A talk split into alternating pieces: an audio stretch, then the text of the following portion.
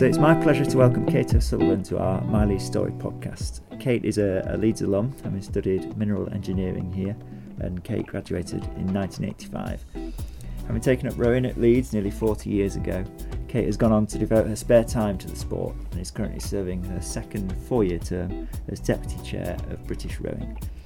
In recognition of her contributions to rowing, Kate was recently awarded a British Empire Medal uh, in the 2021 Queen's Birthday Honours list. We're also currently recording from the Stourton Boathouse in South Leeds, where the University of Leeds Boat Club have just named a boat in Kate's honour. We'll be talking all about the world of rowing, but firstly, I'd like to start with the British Empire Medal. Thank you for joining us, Kate.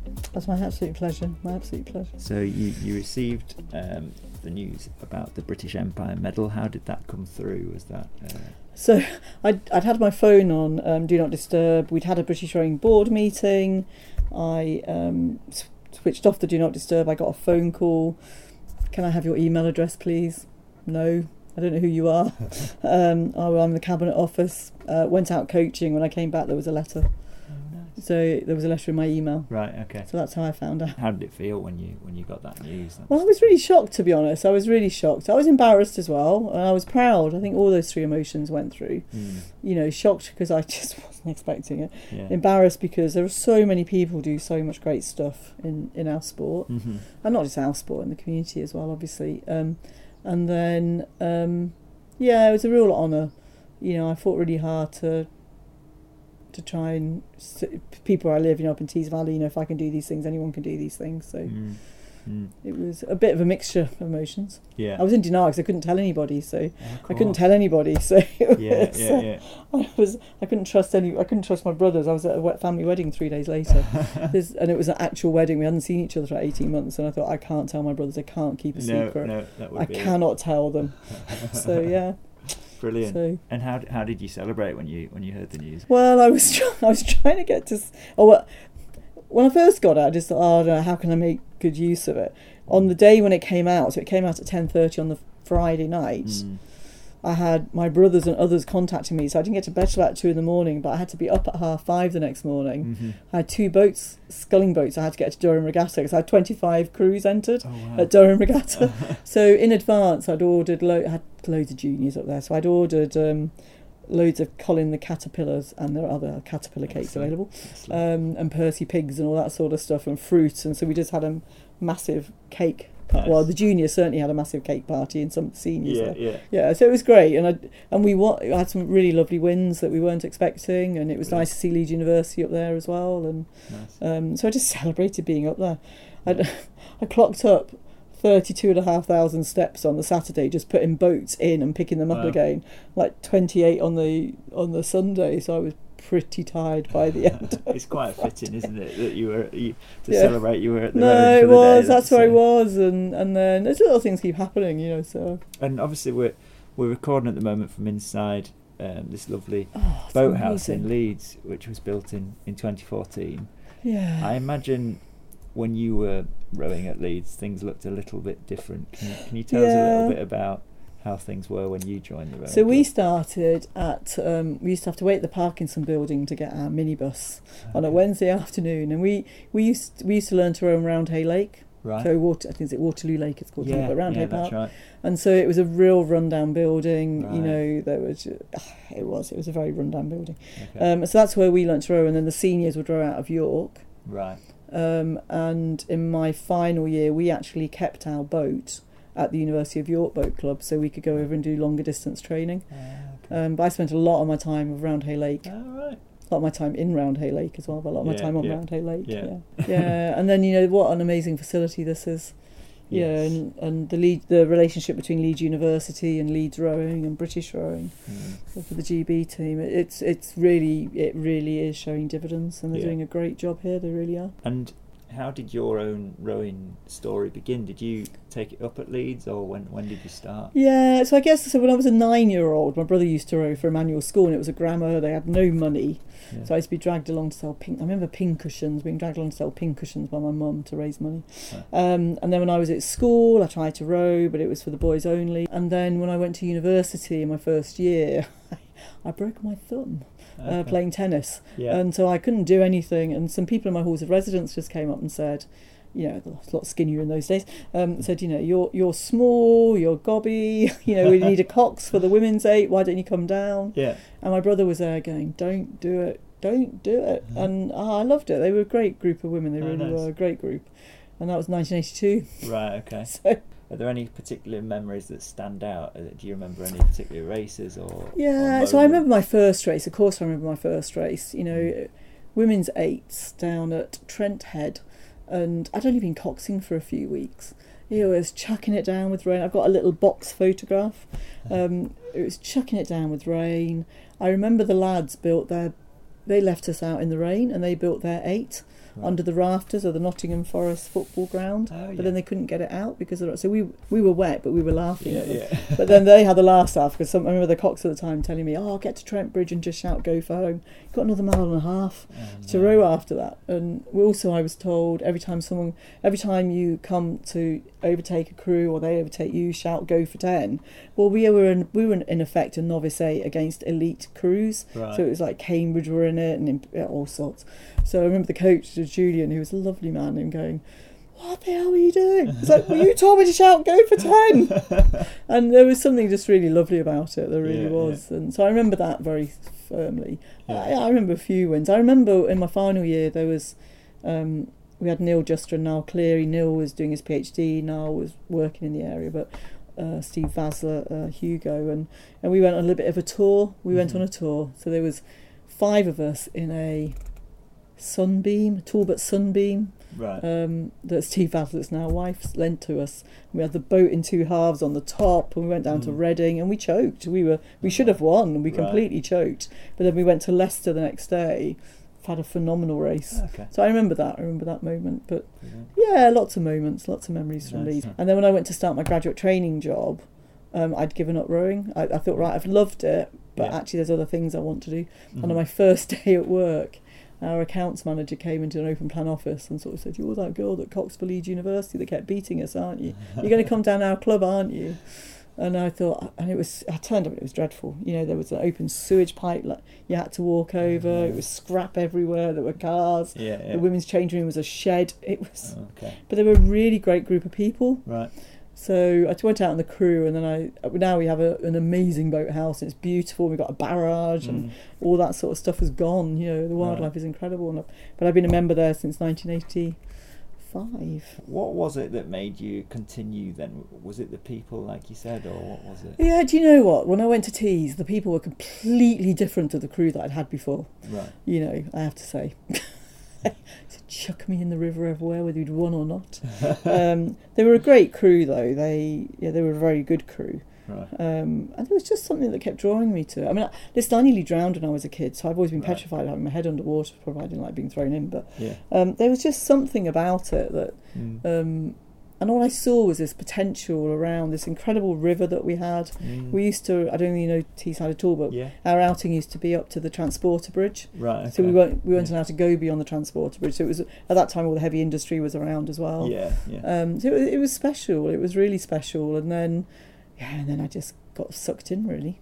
Excellent. Um, at the time, all the other women had left, so I was the only woman left there. Uh-huh. And then some of the women started to come down. Then we started run community programs, Mm. and then and then we started down a route of trying to get a new boathouse, which we got about twenty years later. So we got a lottery bid, million pound lottery bid, Okay. and they built a barrage, and so everything got cleaned up. yeah. No open sewage pipes anymore on the River Tees. Excellent. So how did you transition then from from being in the boat to was it coaching your next step or how did you Yeah, transition? so I in I can remember being in a committee meeting in 1988, and one of the old boys saying, "Well, there's only one obvious choice for captain, isn't there?" So I became captain of the club. Right. So that was a bit. that wasn't normal for a woman to be captain of the club. Yeah. Yeah. So um, got a few stories about that, um, and um, and then I was doing a lot of overseas work because I was working in Mhm. engineering, so we were building a few plants Yeah. and I, d- I was still con- I was I, I got fed up of being chucked in, so I transitioned to rowing at that point. Um, so I was doing more coaching and rowing and trying. So we were trying to build up this whole program really Mm. um, to get others down there. We didn't really have a safe environment at that point for juniors that we have now. We've got a lovely environment now. Right. Um, and then I just ended up, you know, as we're getting more community programs down, learn to row programs, I started doing more coaching. And then I ended up being asked to be the regional representative for women on what was then the British Rowing Women's Commission, which we don't have anymore, I'm pleased to say. Right. Um, in 2006, yeah, 2006, um, I got Di Ellis, who was Dame Di Ellis, who's sadly not with us anymore, but she contacted me and said, "Would you consider be chairing the British Rowing Coaching Committee?" Right. So I got involved in that. I was only supposed to do six years, Mm-hmm. and then we had to change all of our constitution because all sports did. Uh, they brought in the UK Sport Code of Governance, Right. Um, which was the right thing to do, in my opinion, because it's Mhm. big public money we get, so it's, it's absolutely appropriate. We're transparent. Mm-hmm. Um, and then um, they reset everything, so I thought I was leaving at that point, and it was like, no, we've reset it, so you can continue. So I then continued for another five years, Yeah. um, and then and then I got voted on by the members to be deputy chair of British Rowing, which again I hadn't intended to, to do, but I was asked to stand and, Yeah. Yeah. and just been re-elected.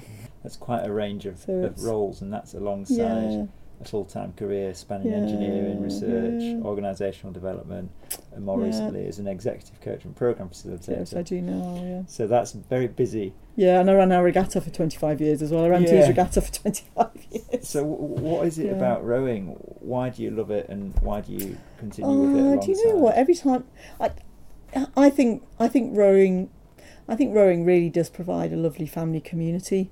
We are a bit like Christmas. Every regatta, there's a few fallouts, but we all come back together again. it's a bit like the family meal, isn't it? Yeah, Even yeah. though we all think we're all going to love each other after lockdown, there will still be arguments about the quality yeah, of the yeah. gravy or, you know, whatever it is. You know, when we come to things, so it has really been an extended family for me. Mm. You know, it really has, and and I I do like the fact that it tolerates differences. Mm-hmm. Um, if I think about how it comes together, so you know, I said to you earlier, I was coaching a refugee. Um, he's at university now. I'm delighted to say, but um, the way my club came together to support him, Mm. he's really helped us build bridges across the club just because of the nature of him, and Mm-hmm. and people recognise that they wanted to share the sport with it. Mm. So there's something for me about it. In rowing, everyone has to start the same Mm. everyone starts the same. Everyone starts. Oh God, this is quite technical. Um, it's it's quite a leveler for people. Mhm. And when you're in a boat, you can't be a diva Mm. Be- unless you jump out the boat. You've got to do everything in time with everybody else. Yeah. I think we we have divas like everyone else, but it's nothing like other sports. Yeah. Yeah, so I think for me, it's just been more about the community and about helping people find a confidence in themselves that they maybe didn't have. Mm-hmm. And if So- if there was someone wanting to get involved in rowing or, or start it up, how would how would they go about that? How would they... Well, if they just want to get involved, pretty much every club now will run a learn to row program. Right. So if you're a student, then one of the things that if you're going to an open day or you want to find out, just find just ask to talk to someone from the rowing club or Mm. and go and have a ch- go and have a chat with them. So one of my juniors went to the Nottingham University of Nottingham Open Day on um, Saturday, and the boat club actually said to him, I wasn't supposed to be there, but the boat club said, "Come along and have a chat to us." You know, Mm. we're down at Bucks. That's where our boat club is. Mhm. So you know, most most rowing clubs will want to talk to you. Now, some rowing clubs will, some university clubs will only run um, performance only programs, but Mhm. there'll always be a city rowing club there. Yeah. So you can always go and row for the city rowing club that's there. Mm. But you, all you've got to do is go on the British Rowing Club Finder, Mm. um, put in your postcode, say what what radius. I think they do is a 5, 10, 25, 50 miles or something. And then they'll have learn to row programs. Right. You know, we want to grow our sport. We've got a really we've got a really bold ambition, which is before the pandemic, we had sort of 33,000 paying British rowing members Mm-hmm. most people would only pay their membership to race. So because there wasn't any racing, we went we dropped down to about eleven or twelve thousand. Right. So we want to grow that sport. We want to grow to hundred thousand because then that's unrestricted funding for us. Mm. And the other thing, the, the other thing, thank you, is that people can just take out a British rowing membership Yeah. because for every British rowing membership taken, it's thirty-two quid to Mm. become a friend of British rowing Okay. um, or a supporter. It's sixty quid to be a race license. All that money will go back in to making the sport more accessible to Mm. anyone. And in terms of your own your own time in rowing and taking part, uh, Yeah. what would you have you? Are there any particular moments that you would say are, are your proudest moments? Is it receiving this medal? Is it being re-elected as the, the uh, deputy Mm. chair? What what what's your number one? I think, as I said to you earlier, I haven't got a number one. My number one changes all the time. Yeah.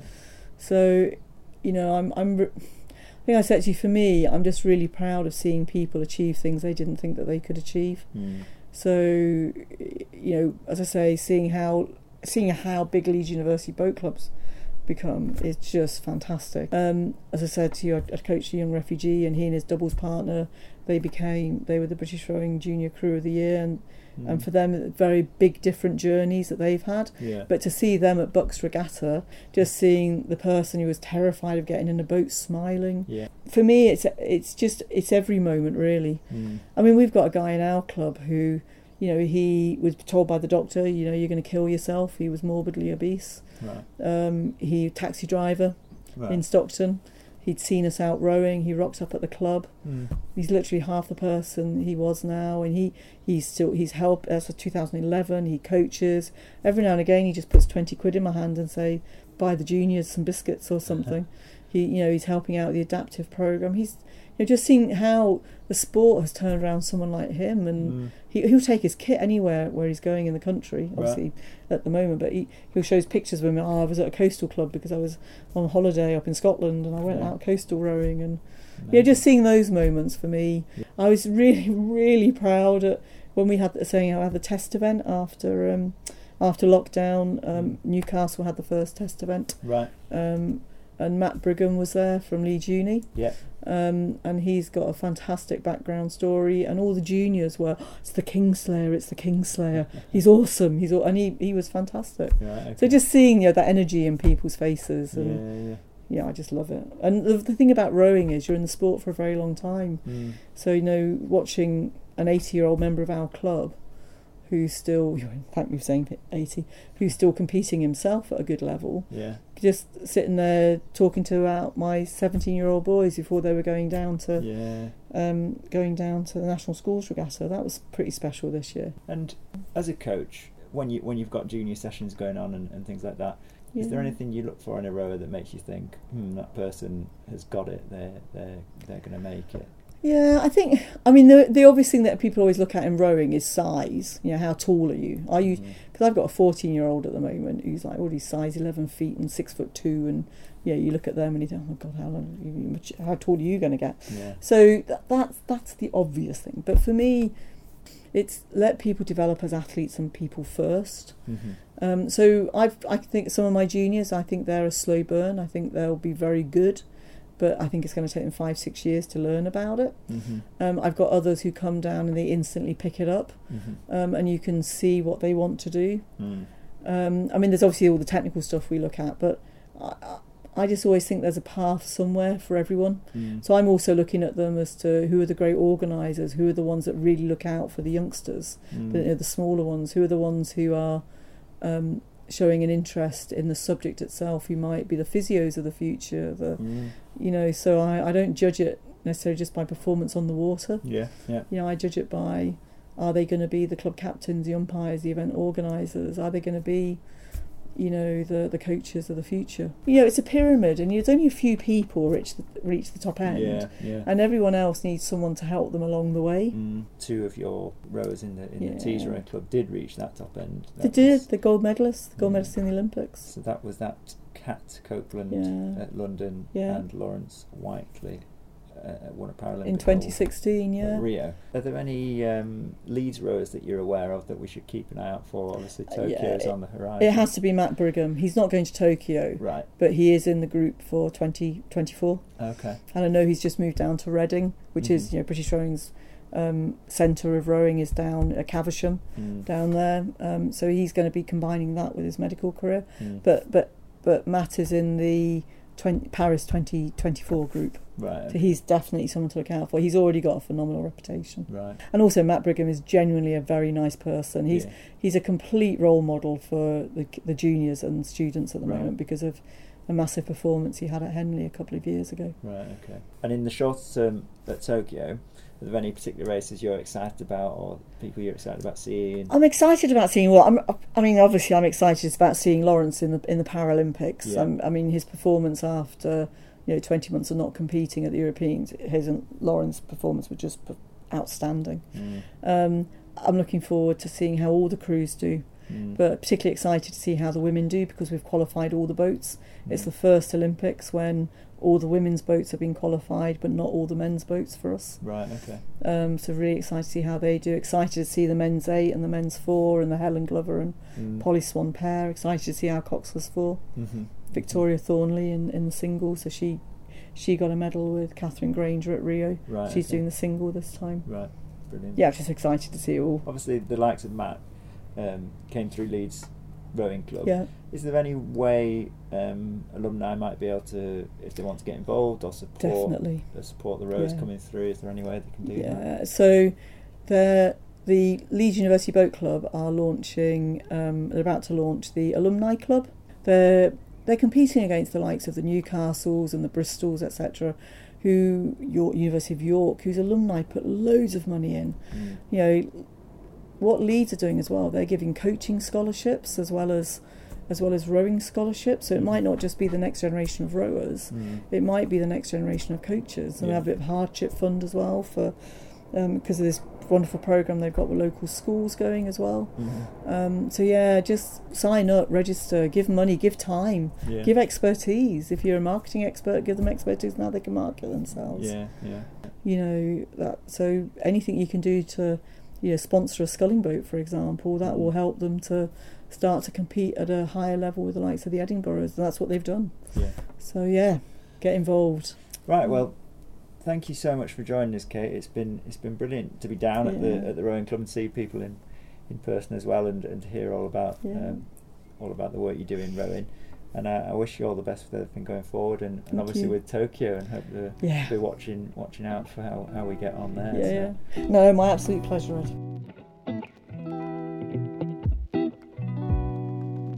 You've been listening to My Leeds Story, a podcast series brought to you by the alumni team at the University of Leeds.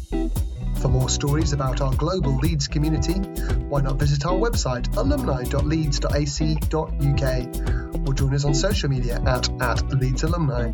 And if you have a Leeds story you would like to share, email us at alumni at leeds.ac.uk.